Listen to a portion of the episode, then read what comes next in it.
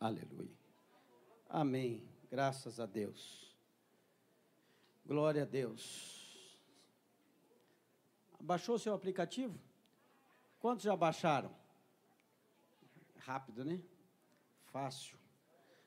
Essas tecnologias ajudam mesmo a nossa vida e vamos colocá-la a serviço da edificação da igreja. Aleluia.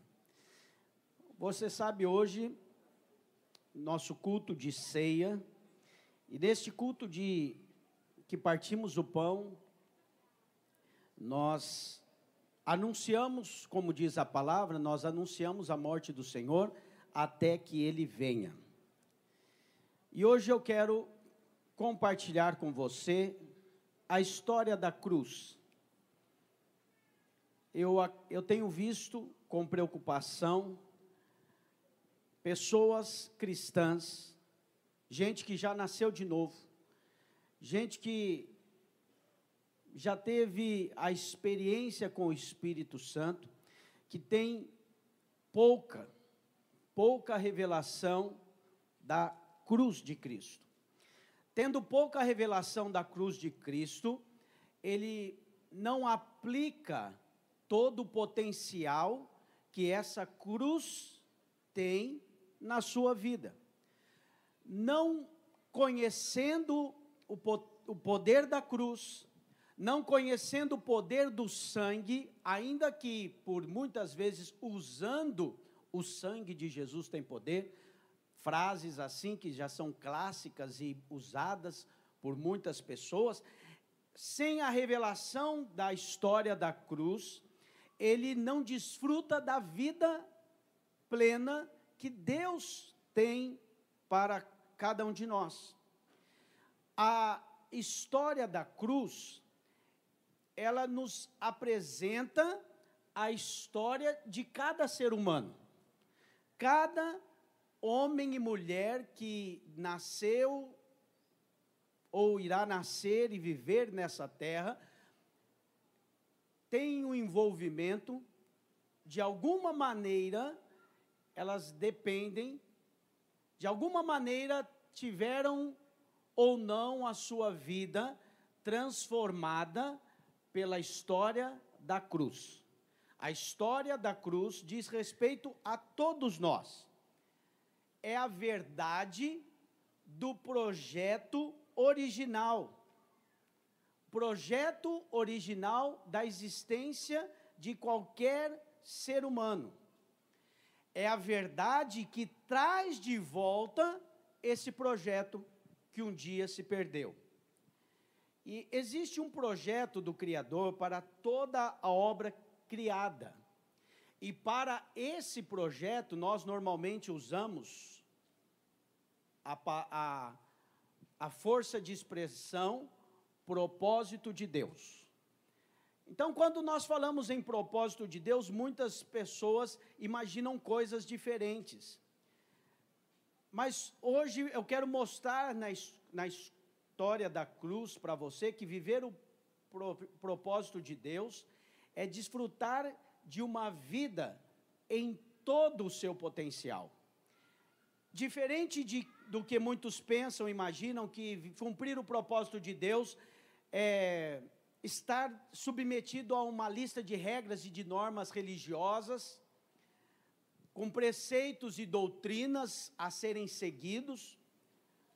Não, o projeto e o propósito original de Deus não se resume a isso. Na verdade, nem tem a ver com isso, de fato. Também é, nós não podemos concluir que o projeto ou o propósito de Deus é simplesmente aquela responsabilidade de pregarmos uma mensagem e investirmos é, a nossa vida, o nosso tempo, é, para que pessoas venham a aderir à sua maneira de pensar, à sua maneira de agir, à sua maneira de ver o mundo. Porque tem pessoas que pensam assim: cumprir o propósito de Deus é colaborar com o evangelismo, então eu tenho que ser é, proativo na pregação do evangelho e assim simplesmente estarei cumprindo o propósito. É, quero dizer que isto está também incluso em cumprir propósito, mas não tem sua totalidade. Não é o propósito original. Porque veja, o propósito original nem era a queda. Como você pode pensar que pregar a respeito de restauração remete ao propósito original? Na verdade, o propósito original de Deus para o homem vai muito além disso. Fala a respeito de um Criador é, tendo um projeto diante da sua vontade, fala a respeito de Deus querendo criar o homem para que ele desfrutasse integralmente de uma vida que Deus mesmo planejou que fosse tão boa quanto a dele mesmo. Deus, ele, na sua grandeza, decidiu compartilhar o seu estilo de vida com uma obra criada. É isso que você precisa entender. E a obra criada, então, ela passa agora a ter a vida de Deus, porque Deus assim quis, assim planejou para que fosse.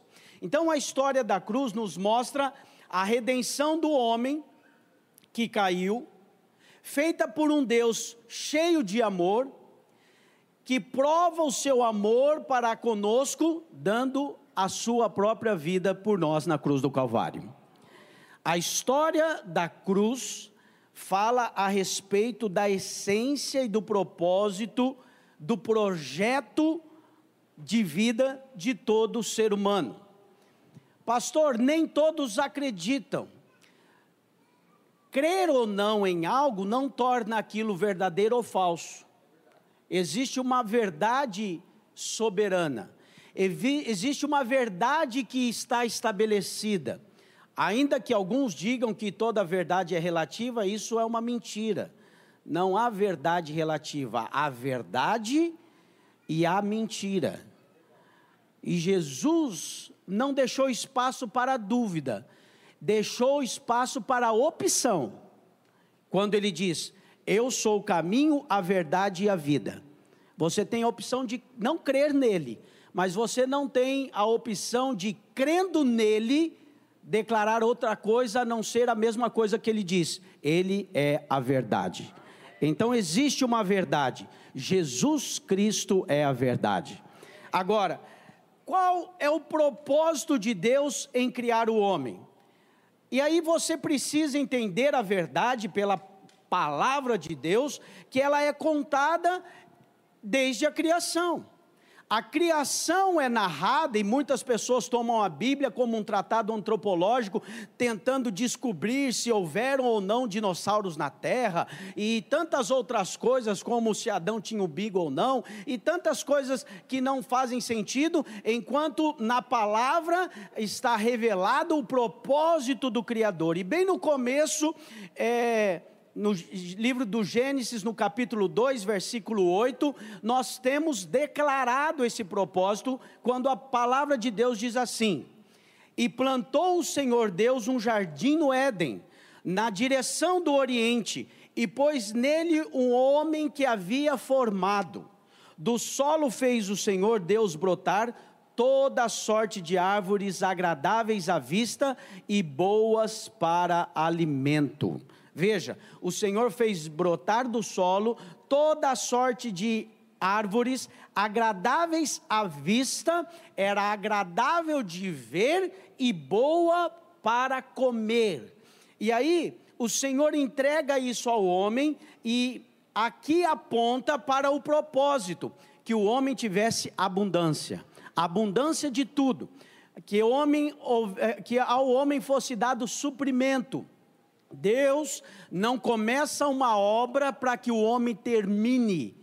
Se você está na igreja envolvido em fazer algo complementando o que Deus fez, eu quero que você mude de ideia hoje. A obra de Deus foi concluída. Ela, ele concluiu, no sexto dia ele formou o homem e foi a última coisa que ele fez, e ele colocou num jardim que estava pronto. Ele colocou no jardim, e nesse jardim chamado Éden, nesse lugar, ele colocou para que houvesse desfrute e vida abundante. Quantos estão comigo? Digam amém. Então eu estou te contando a sua história, para isso que eu e você fomos criados, para ter uma vida de desfrute e vida abundante. Deus planejou que o homem desfrutasse da vida que ele deu em todo o seu potencial, na plenitude do seu potencial. E aí a palavra diz que é, Deus dá ao homem as delícias, e além das delícias, ele dá ao homem liberdade. Liberdade. Olha o que a Bíblia diz: de toda a árvore do jardim, depois tomou o Senhor Deus, no, no versículo 15. Tomou, pois, o Senhor Deus ao homem e o colocou no jardim do Éden para o cultivar e guardar. Diga comigo: cultivar e guardar. Guarde essa verdade que eu já vou entrar nela daqui a pouco. E o Senhor Deus lhe, lhe deu esta ordem: de toda árvore do jardim comerás livremente mas da árvore do conhecimento do bem e do mal não comerás, porque do dia em que dela comeres, certamente morrerás.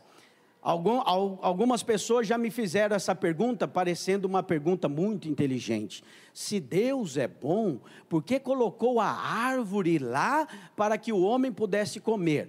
Mas na verdade é só a falta da revelação de que Deus é tão bom que não quer que nenhum tenha relacionamento com Ele, nenhum homem não tenha uma opção a Ele, que seja algo obrigado, que seja algo forçado. Se Deus cria o homem e coloca num lugar onde ele não tem uma opção a Deus, não sei se você faço me entender, uma outra opção que não fosse Deus, o homem de fato não teria total liberdade. Quando Deus coloca uma árvore chamada do conhecimento do bem e do mal e diz: não coma dela, mas está aqui. Ele está dizendo: você tem a opção de me obedecer ou me desobedecer. Você tem a opção de estar comigo, junto, edificando naquilo que eu falo, ou não estar comigo. Veja, Deus te deu liberdade. Deus nos criou para sermos livres. Essa é a vontade de Deus. Deus deu essa liberdade ao homem e também deu a oportunidade de relacionar-se com ele. A, a, palavra de Deus em Gênesis 3,8 diz que quando ouviram a voz do Senhor, Deus, depois que eles comeram do fruto, diz assim: quando ouviram a voz do Senhor Deus, que andava no jardim pela viração do dia, esconderam-se da presença de Deus. Veja, eles eles viviam num jardim onde Deus andava na viração do dia. Deus ia ter com eles. Era uma vida de privilégios, era uma vida de desfrute, era uma vida de abundância, era uma vida de relacionamento. E aí, quando você olha para a árvore que Deus plantou, as árvores, o versículo 8 e 9 dizem assim: E plantou o Senhor Deus um jardim no Éden, na direção do Oriente, e pôs nele um homem que havia formado. Do solo fez o Senhor Deus brotar toda sorte de árvores agradáveis à vista e boa para alimento. E também a árvore da vida, no meio do jardim, e a árvore do conhecimento do bem e do mal. Veja, Deus criou muitas árvores, muitas opções de alimento, mas duas especificamente aqui pelo autor de Gênesis é evidenciada: a árvore da vida e a árvore do conhecimento do bem e do mal. A árvore do conhecimento do bem e do mal, a respeito dela, é, Deus diz: não coma, o dia que comer, vai morrer mas a respeito da árvore da vida, o que ele diz? Coma, coma de toda a árvore. A árvore da vida estava lá. Você sabe, a árvore da vida é Cristo. A árvore da vida, em toda a palavra, não vou ter tempo de te mostrar hoje aqui, a árvore da vida é Cristo, e ela está aqui em Gênesis, e ela está também lá em Apocalipse, e ela está em toda a palavra, e ela aponta para Cristo. Então, o homem criado, ele tinha também além de todas as benécias, tinha a opção de se alimentar de Deus, de comer de Cristo, se alimentar de Cristo, que é a árvore da vida. Veja, ainda hoje o homem deve optar. Há uma opção para aqueles que nasceram de novo. Há opção a opção entre a árvore da vida e a árvore do conhecimento do bem e do mal. Seja claro, e precisa ficar claro para você, que você, em algum momento, quando se fala da árvore do conhecimento do bem e do mal, você já imagina a árvore do diabo, a árvore do mal. A Bíblia não diz que era a árvore do mal, a Bíblia diz que era a árvore do conhecimento do bem e do mal. Mas em contraponto a essa árvore tinha uma outra que era a árvore da vida. Veja, a árvore do conhecimento do bem e do mal leva o homem a decidir pelo bem ou pelo mal. Eu disse já há alguns dias, e durante essas lives que eu tenho feito, eu tenho compartilhado com os irmãos, que eu vejo com tristeza como muitos crentes fazem perguntas para pastores responderem, é, e eu vejo as respostas dos pastores, nada de errado com isso, mas via de regra, as perguntas são: Pastor, é pecado tal coisa? Pastor, é pecado tal coisa? O que aquela pessoa está dizendo? Eu quero saber a respeito do bem e do mal. Enquanto você viver nessa base, as suas decisões, as suas resoluções são com base na árvore do conhecimento do bem e do mal, não na árvore da vida. A árvore da vida é Cristo. E todos os dias há para você a opção de conhecer o bem e o mal ou conhecer a Cristo. A Bíblia diz: conheçamos e prossigamos em conhecer ao Senhor. Mas sabe o que as pessoas preferem? Elas querem uma resposta absoluta. Elas querem, pastor, eu quero saber sim ou não, é mais fácil você me falar. Pois é, é mais fácil eu te falar, mas não é o melhor. O melhor, sabe qual é? É você ter relacionamento com aquele que sabe todas as coisas. O melhor é você desenvolver um relacionamento e saber que o Espírito da verdade está em você e ele te conduz a toda a verdade. E aí, quando você veste uma roupa, você não precisa de uma outra irmã falando se aquela roupa está inadequada ou não. Por quê? Porque você tem espelho em casa. E aí, o Espírito de Deus que está dentro de você, quando você olha no espelho, te fala se a roupa está adequada para a ocasião ou não. Agora, o que as pessoas querem é sim ou não. Me ajuda nisso, me ajuda naquilo. Eles querem gurus para suas vidas. Eles querem pessoas que ordenem, dê ordem. Faça isso, faça aquilo. Tem gente que só anda debaixo de empurrão. Mas veja, é, é importante você entender que quanto mais graça você tem, mais você é atraído para a graça. Deixa eu te dar um exemplo. Talvez você vai entender melhor o que eu estou dizendo. Pastor, é, eu já recebi revelação da graça, então não vou no culto domingo, vou para o churrasco. É pecado? Sim ou não? Árvore da vida, do conhecimento do bem e do mal. Aí quem está aqui na árvore da vida fala assim: não, não é pecado, você é livre. Ah, então eu sou livre. Então eu sou livre, eu conheci a graça, e porque tem muita graça sobre a minha vida, então eu vou pescar no dia do culto.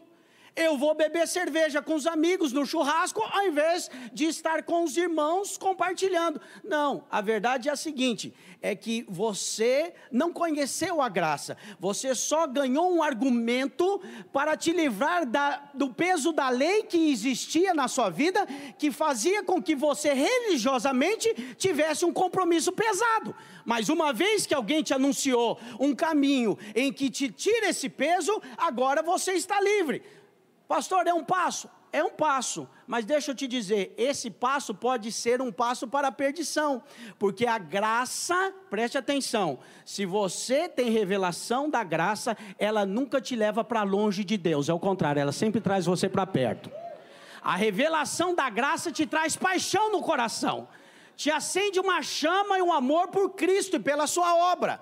Então, quanto mais graça você recebe, mais perto você quer estar, mais junto você quer estar. Não é uma questão de tenho que, é uma questão de estou apaixonado. Não tem jeito eu faço a opção por Ele, Ele é o meu amado, o amado da minha alma, e quanto mais graça você recebe, mais, mais favor você tem, mais da graça você quer receber. Então veja, diante de você, ainda hoje está a árvore do conhecimento do bem e do mal e a árvore da vida, sempre haverá uma opção, porque Deus quer te libertar, mas Deus não quer te forçar a Ele, Deus traz você, sabe qual é a maneira de Deus te atrair? A Bíblia diz que o amor de Deus nos constrange, nós somos constrangidos com tanto amor, então somos atraídos para o Senhor.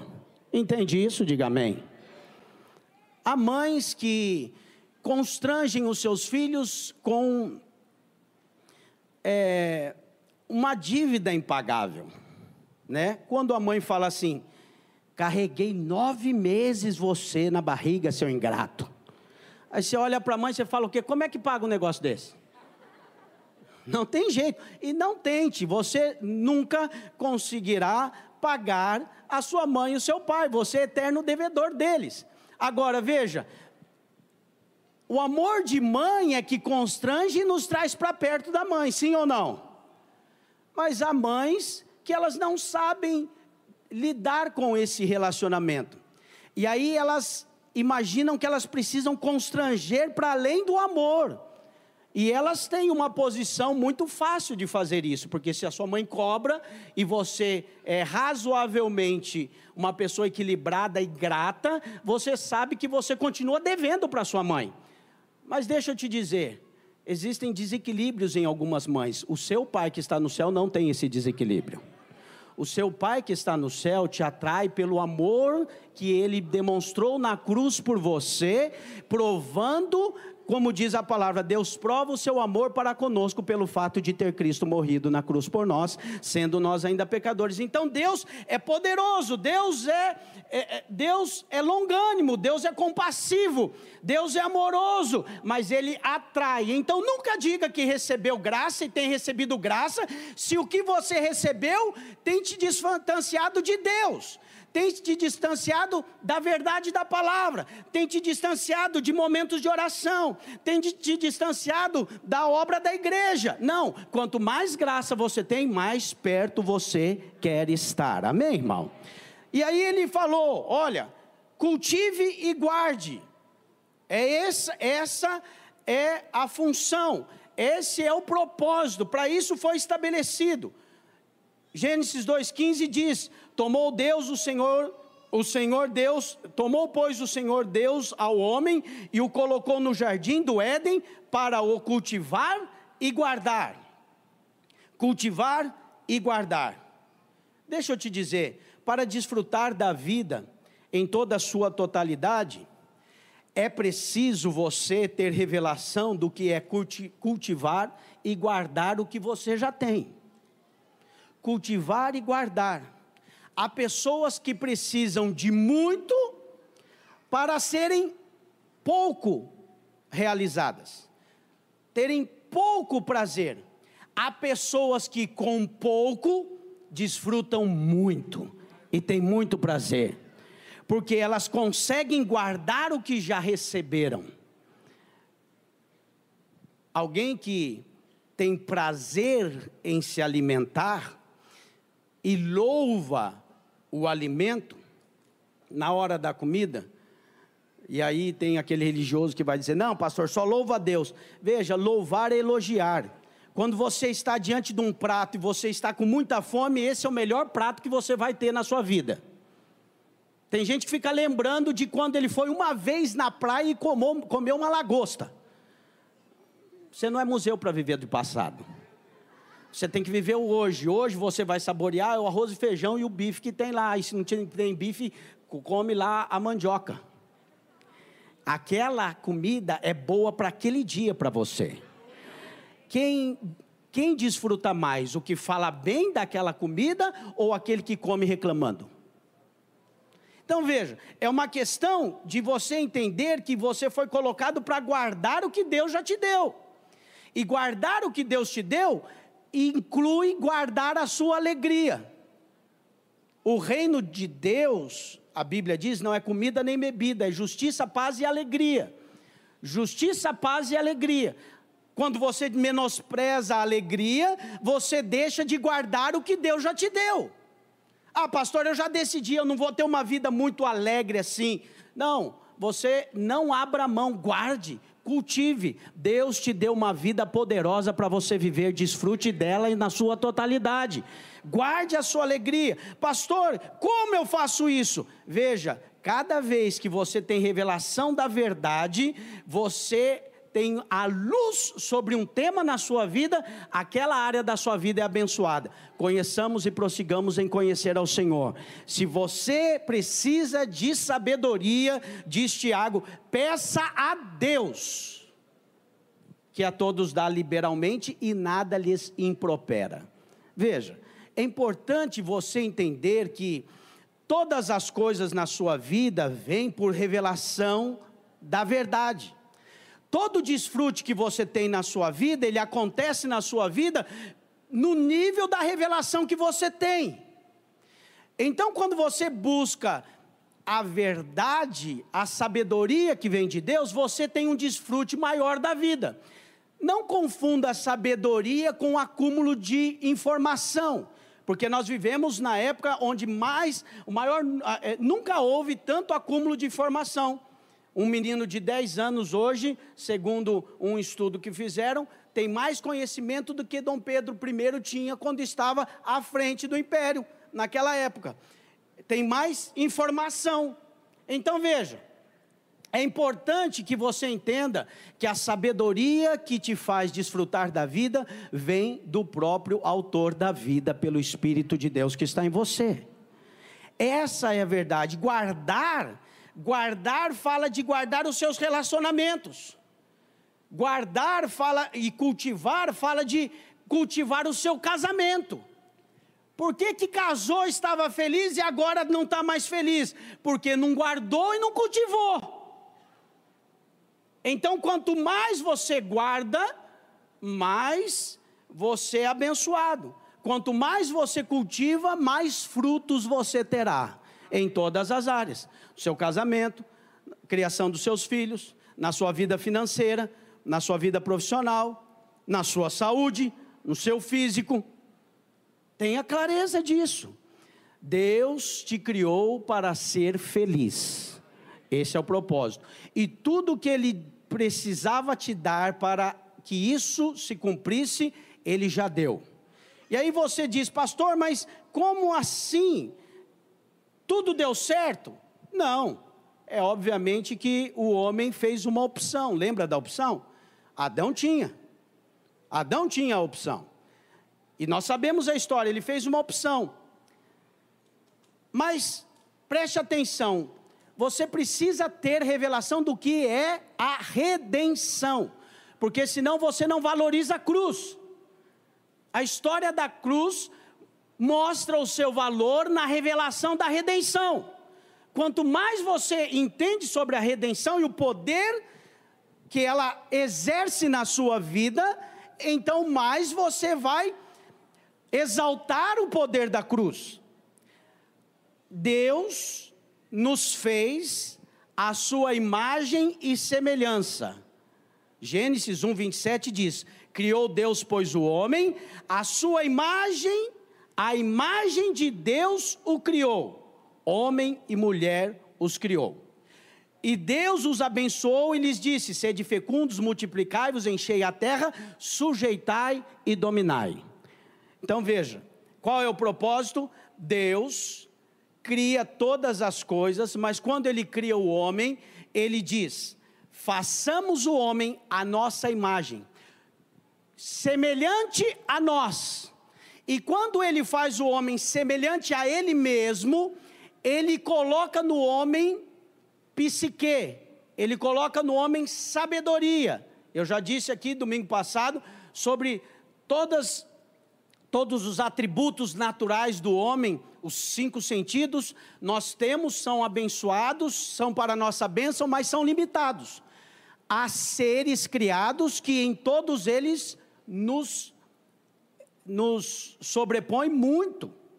A águia enxerga muito mais do que nós, voa, há, há seres muito mais sensíveis, há seres que ouvem muito mais do que nós ouvimos, tem, uma, tem um olfato muito maior, mas nenhum deles Deus colocou a sabedoria, a inteligência, o psique, porque isso é um atributo que Deus deu exclusivamente ao homem, quando diz: façamos o homem a nossa imagem e semelhança. E o homem é dotado dessa bênção. Você está entendendo? Diga amém. O homem foi dotado disso.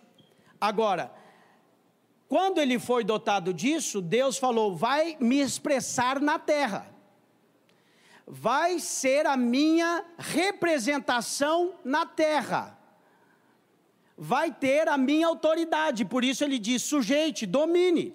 E aí, veja, essa é a vida que o Senhor em Cristo traz de volta para você. E a isso nós chamamos de redenção. Redimir. Sabe o que é redimir? Comprar de volta. Porque o homem, Deus teve que comprar o homem de volta, teve que redimir o homem ao projeto original, porque o homem decidiu. A liberdade que Deus dá ao homem de ter uma opção a ele, o homem escolheu, e está lá em Gênesis 3, 1. Diz: Mas a serpente mais sagaz de todos os animais selváticos que o Senhor Deus tinha feito, disse à mulher: É assim que Deus disse? Não comereis de toda árvore do jardim? Respondeu-lhe a mulher: Do fruto das árvores do jardim podemos comer, mas do fruto da árvore do, do, que está no meio do jardim, disse Deus: Dela não comereis, nem tocareis nela, para que não morrais. Então a serpente disse à mulher: É certo que não morrereis. Há uma terrível consequência em mudar a verdade de Deus em mentira. Foi isso que a serpente fez. A Eva coloca a verdade de Deus que ela sabia, tanto sabia que ela contou para a serpente: Nós podemos comer, só dessa que não. Porque quando comer, nós teremos uma consequência. Deus disse que nós vamos morrer. E aí a serpente diz: Não vai morrer. Nós vivemos em dias em que a verdade é trocada pela mentira. As pessoas repetem mentiras até supostamente se tornar uma verdade, mas nunca uma mentira se torna verdade. Ela só vai ser verdade na cabeça de alguns. A isso, sabe como é que nós chamamos? Engano.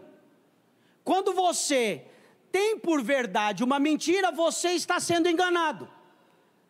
É isso que aconteceu desde o princípio e é isso que continua acontecendo. Quando homens e mulheres que têm a mente de Cristo são enganados pela mentira do mundo.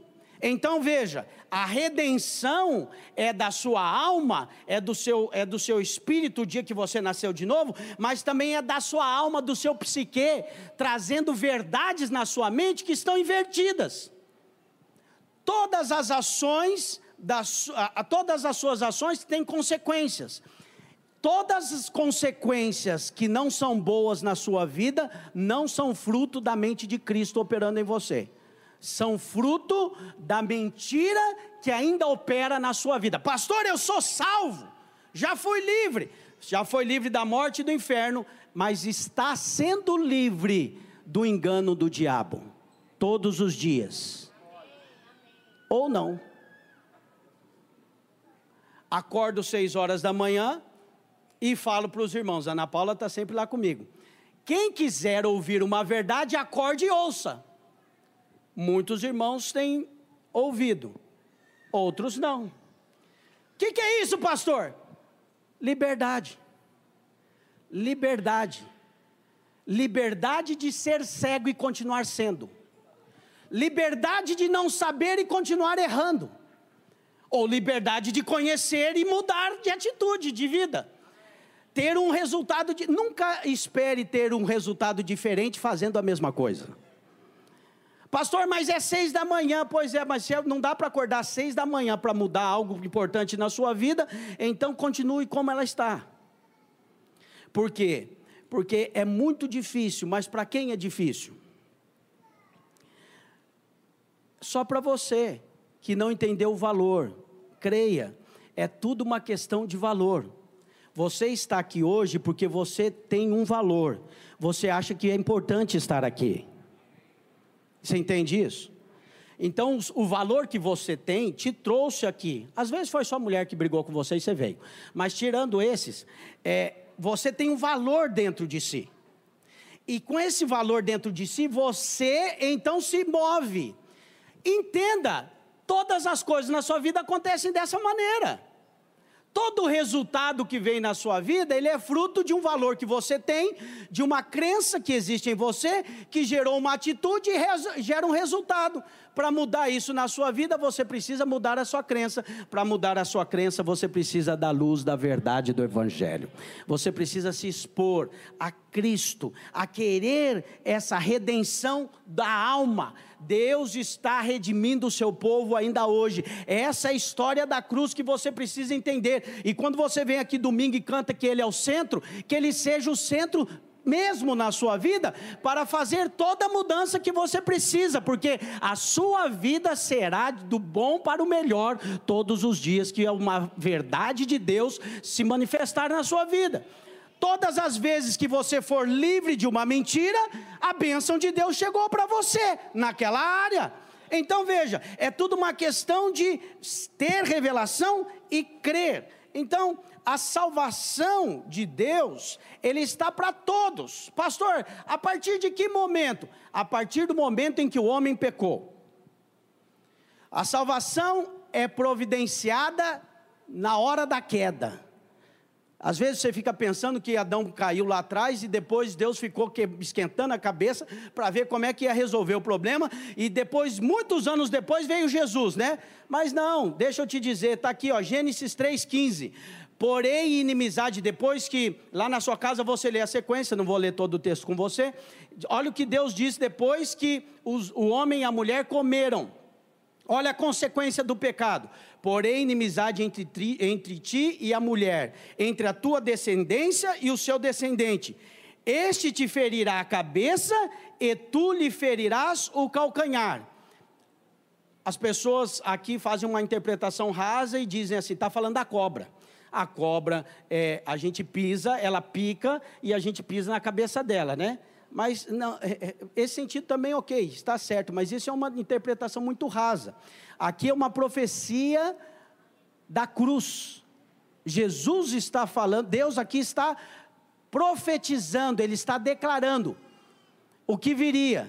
E Ele diz: Porém, inimizade entre ti e a mulher a serpente e a mulher. Entre a tua descendência, a descendência da serpente e o seu descendente. A Bíblia não diz sobre os seus descendentes. A Bíblia diz sobre o seu descendente, aquele que viria, o seu descendente é Jesus Cristo de Nazaré, o filho de Davi, e ele diz: Este te ferirá a cabeça e tu lhe ferirás o calcanhar. Ele foi ferido de morte por três dias, mas o Senhor Jesus ressuscitou. Então veja, Deus providenciou a salvação em Adão. Adão entendeu. E como Adão entendeu, Gênesis 3:20 diz assim: "E deu o homem o, deu o homem o nome de Eva sua mulher, por ser a mãe de todos os seres humanos." Sabe o que significa Eva? Vida. Vida.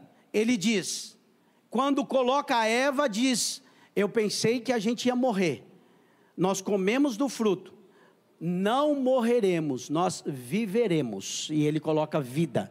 Por quê? Porque eles entenderam, sabe como é que ele entendeu?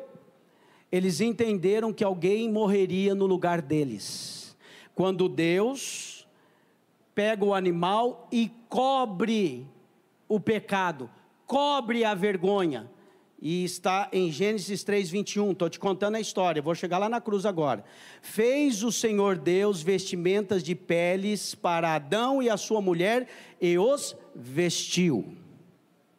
E os vestiu. Veja, para vestir de pele, Deus matou um animal. Deus matou um animal. E Apocalipse 13, 8 diz: e adorá-laão, quando está falando da besta, lá esse, esse é o contexto, ele, Apocalipse está contando da besta, que emerge da terra, depois você lê. E adorá-laão todos os que habitam sobre a terra, aqueles cujo nome não foram escritos no livro da vida do cordeiro que foi morto desde a fundação do mundo. Desde quando o cordeiro foi morto, irmãos? Desde a fundação do mundo o que aconteceu na fundação do mundo, lá no começo. O que, que aconteceu? Porque o homem pecou, Deus matou um cordeiro, cobriu o homem a sua nudez, a sua vergonha, cobriu o seu pecado com a pele do cordeiro. A Bíblia não diz que era um cordeiro, diz que era um animal. Em, em, em, Apocalipse, que ela diz que o cordeiro foi morto desde a fundação do mundo. E aí ele anunciou: virá o cordeiro aquele do qual João Batista disse: Eis o Cordeiro de Deus que tira o pecado do mundo. E desde Adão, todos aguardavam, todos, profetas, todos os homens sabiam: um dia virá o Cordeiro, um dia virá o Redentor. Cristo era esperado. Cristo era guardado, haviam as profecias, e aí o que acontece? Acontece que na plenitude dos tempos se manifesta a redenção. E a Bíblia diz que o Verbo se fez carne. João capítulo 1, versículo 14 diz: E o Verbo se fez carne e habitou entre nós, cheio de graça e de verdade, e vimos a sua glória, glória do unigênito do Pai. Nós vimos a glória dele, o Verbo encarnou. Agora Deus virou gente, e porque Deus não tem pecado, e ele foi gerado sem pecado, ele então pode morrer no lugar de homens que de uma vez por toda terão seus pecados perdoados e lavados no sangue que é puro. Quem entendeu, diga amém. Antes morriam animais inocentes, mas não tinham poder de aniquilar o pecado. Eles tinham poder apenas de cobrir o pecado, porque não eram da mesma espécie. Era necessário que um justo morresse em favor de todos, mas não havia nenhum justo. Então, para resolver a questão do homem, foi preciso Deus, que é justo, abrir mão da sua glória, se fazer carne e habitar no nosso meio. E essa é a glória. E aqui começa a revelação do amor de Deus por você. E quanto mais você tem clareza dessa verdade, mais você se apega ao Senhor e se aproxima da graça. Hebreus capítulo 5, versículo 7 diz: Ele, Jesus, nos dias da sua carne, veja, Jesus estava agora nos dias da sua carne tendo oferecido com forte clamor e lágrimas, orações e súplicas a quem o podia livrar da morte, e tendo sido ouvido por causa da sua piedade, embora sendo filho, aprendeu a obediência pelas coisas que sofreu. Pastor, nós estamos falando de quem aqui? De Deus. filho de Deus. Aí você diz assim: como é que Deus precisa aprender alguma coisa se Deus sabe tudo? Deus não sabia algo e ele se sujeitou a aprender. Sabe o que ele não sabia? Obedecer. Que dia que Deus precisou obedecer alguém? Deus nunca obedeceu a ninguém. Deus é Deus. Mas para te salvar e para me salvar, Ele abriu mão da sua glória e Ele se tornou um embrião. Existe algo mais, existe algo mais limitado na história do ser humano do que a fase de embrião? a fase em que nada ele faz, na verdade, pouco ele pode fazer ali, são grandes limitações. Veja, entenda, Deus ilimitado se tornou um feto para te salvar, irmão. Esse é o poder da cruz. Essa é a história da sua vida, da sua redenção. E aí, quando ele nasce, ele que é o caminho, se sujeita a uma mulher chamada Maria, ensinando a andar. Ele que é o Verbo, ele é a palavra, e sem ele nada do que foi feito se fez, diz a palavra. Ele aprende a falar com a sua mãe. Não cabe na sua mente, na minha mente, tamanha humildade. Foi por mim e por você. Foi por mim e por você que o Deus de toda a terra fez isso. E aí, ele aprendeu pela, pela aquilo que ele sofreu. A Bíblia diz que ele aprendeu obediência. Às vezes você que é super limitado precisa se submeter a alguém diz: "Ah, ah, não, eu sei muito mais do que isso, agora tem que me submeter a esse que sabe menos do que eu". Pois é, quanto é que Deus sabia, quanto é que Deus podia, quanto é que Deus tinha, e ele se submete a uma mulher, aprendendo pelo a, a, as coisas básicas, as coisas mais triviais do homem. Ele fez isso por amor a mim e a você. E aí o Senhor do universo se humilhou e diz a palavra que ele se humilha até a morte, morte de cruz. E Filipenses capítulo 2, versículo 5 diz: Tende em vós o mesmo sentimento que houve também em Cristo Jesus, pois ele subsistindo em forma de Deus, não julgou como usurpação o ser igual a Deus, antes a si mesmo se esvaziou, assumindo a forma de servo, tornando-se em semelhança de homens e reconhecido em figura humana, a si mesmo se humilhou humilhou, tornando-se obediente até a morte e morte de cruz. Veja, Deus levou sobre si a minha e a sua maldição. Havia uma maldição sobre a terra. E quando Deus estabelece a maldição, Deus não amaldiçoa o homem, mas ele diz: Maldita é a terra por sua causa. Produza a terra cardos e abrolhos, espinhos e abrolhos. E você agora, o homem, vai comer do suor do seu rosto. Você vai ter que trabalhar para se alimentar. Do suor do seu rosto você vai comer, e a terra não dará mais a sua força. Mas veja, é importante que você entenda que ele levou na cruz a minha e a sua maldição. Quantos creem nisso? Ele levou toda a maldição. Por isso que o livro de Marcos, capítulo 15, versículo 17 diz: Vestiram-no de púrpura e tecendo uma coroa de espinhos, lhe a puseram na cabeça. Sabe por quê que ele levou uma coroa de espinhos na cabeça? Para levar a maldição que foi lançado sobre a terra de produzir cardos e abrolhos. Cardos são espinhos. Até os espinhos, a maldição que estava sobre a terra foi colocada sobre a cabeça de Jesus. Ele levou sobre si. E Gálatas deixa claro no capítulo 3, versículo 12: diz: Cristo nos resgatou da maldição da lei, fazendo-se Ele próprio maldição em nosso lugar. Veja, lembrar da cruz de Cristo é lembrar que não há mais maldição sobre a sua vida, porque Ele levou a maldição no seu lugar. Pastor, eu acho que eu preciso de tirar alguma maldição. Todas as vezes que você nasceu de novo e acha que a maldição sobre você, o que você está fazendo de fato é menosprezando o poder da cruz. é tirando a força que há na redenção pelo sangue de Jesus Cristo. O sangue de Jesus é todo poderoso para redimir você de todo o pecado, de toda injustiça, e agora você foi feito justo em Cristo Jesus. Hoje não há mais condenação para você que crê na cruz de Cristo. Quantos creem na cruz de Cristo? Ele venceu. Ele venceu a morte ele venceu o inferno e ele venceu a morte. Por que ele venceu a morte? De fato, ele levou o meu e o seu pecado, mas ele mesmo não tinha pecado. Não me pergunte como é que Deus fez isso, mas sabe o que, que Deus fez? É a grande troca do Calvário. Ele pegou todo o seu pecado e colocou em Cristo, pegou toda a justiça de Cristo e colocou em mim e em você. É assim que ele fez. Todos aqueles que creem nessa verdade recebem essa verdade.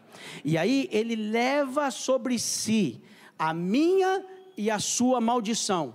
Mas quando a morte o toma, a morte não pode detê-lo. Por quê? Porque o salário do pecado é a morte, mas como ele não tem pecado, a morte não pode deter. Onde não tem pecado, não tem morte. E aí então ele é ressuscitado. E Atos, os, a, a, igreja né, primitiva contava essa verdade no capítulo 13, versículo 29, dizendo: Depois de se cumprirem tudo o que a respeito dele estava escrito, veja, ele veio e ele cumpriu tudo o que a respeito dele estava escrito. Escrito por quem? Pelos profetas pelos, pelos patriarcas, pelas profecias, tirando-o do madeiro, puseram em um túmulo.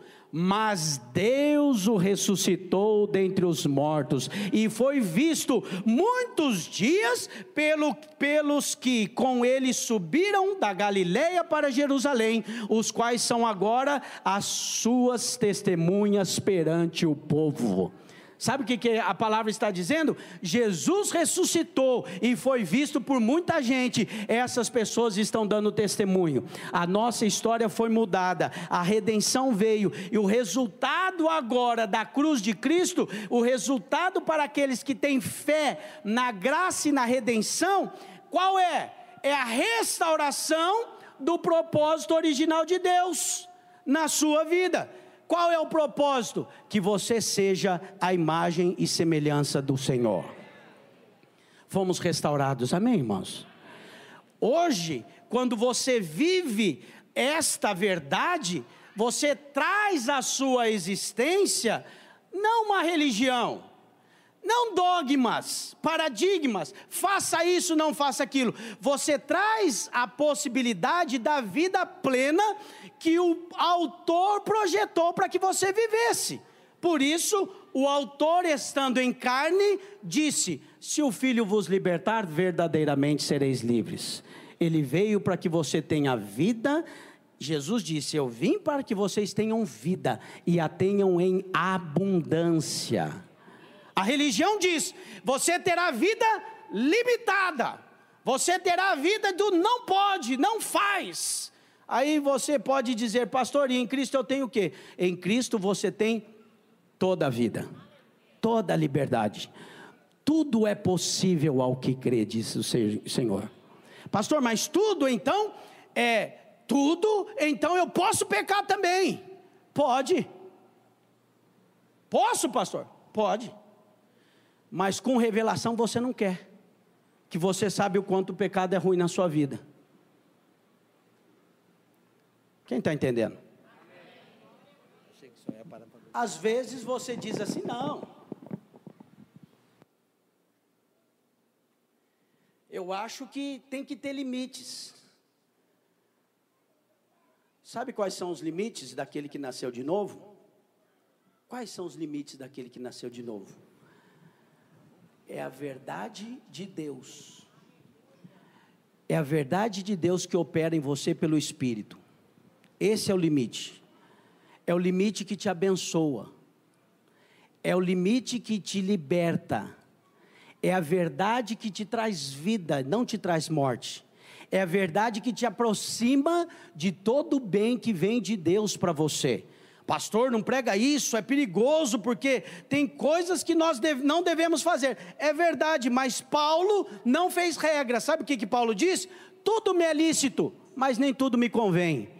Porque Paulo acreditava em pessoas que são guiadas pelo Espírito Santo pessoas que nasceram de novo, então na luz do Espírito não precisarão de guias, gurus, eles vão precisar agora de alguém que os incentive a gerar mais vida, a desfrutar de mais favor, a ter mais intimidade, a ouvir mais a palavra de Deus. Esses são guiados para uma vida plena em Deus.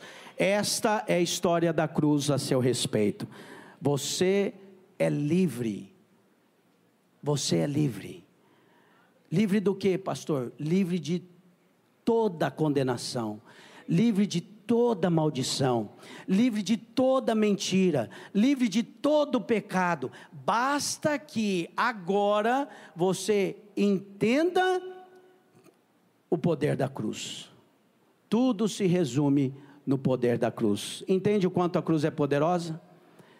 A cruz existe para trazer você de volta ao projeto original daquele que te amou e te criou para desfrutar de vida abundante. Hoje nós vamos participar da ceia do Senhor. E hoje você vai declarar: Eu sou livre. Eu sou livre no Senhor. Eu sou livre porque a cruz me alcançou. Quantos creem no poder da cruz? A cruz me libertou. A cruz me traz vida. A cruz de Cristo me redimiu, Ele me criou, me deu liberdade, e eu, na minha liberdade, em Adão, me distanciei, e o momento em que eu me distanciei, Ele proporciona mais uma opção. Nenhum homem ficou sem opção, todos.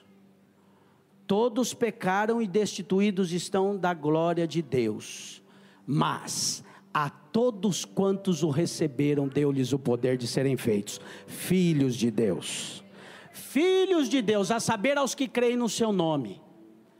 Quantos creem no nome do Senhor? Quantos creem na cruz de Cristo? Fique de pé no seu lugar. Hoje, eu quero concluir essa palavra trazendo a consciência à sua vida que Deus em Cristo restaurou a sua posição.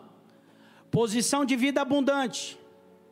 Posição de alguém que descansa na graça e no favor de Jesus Cristo. Você entende isso e você crê assim? Diga amém. Então desfrute hoje da presença.